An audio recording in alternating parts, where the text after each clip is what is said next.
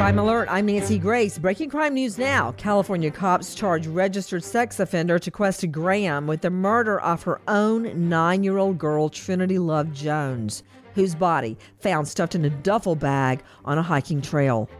Alabama police say Christopher Madison strangled 11 year old Amberly Barnett dead, then pretended to help cops try and find her when she was reported missing. A San Francisco jury finds weed killer Roundup a substantial factor in the cancer of Edwin Hardeman. Now, was there a cover up? This crime alert brought to you by SimpliSafe. When you have good security systems like SimpliSafe, things just feel different.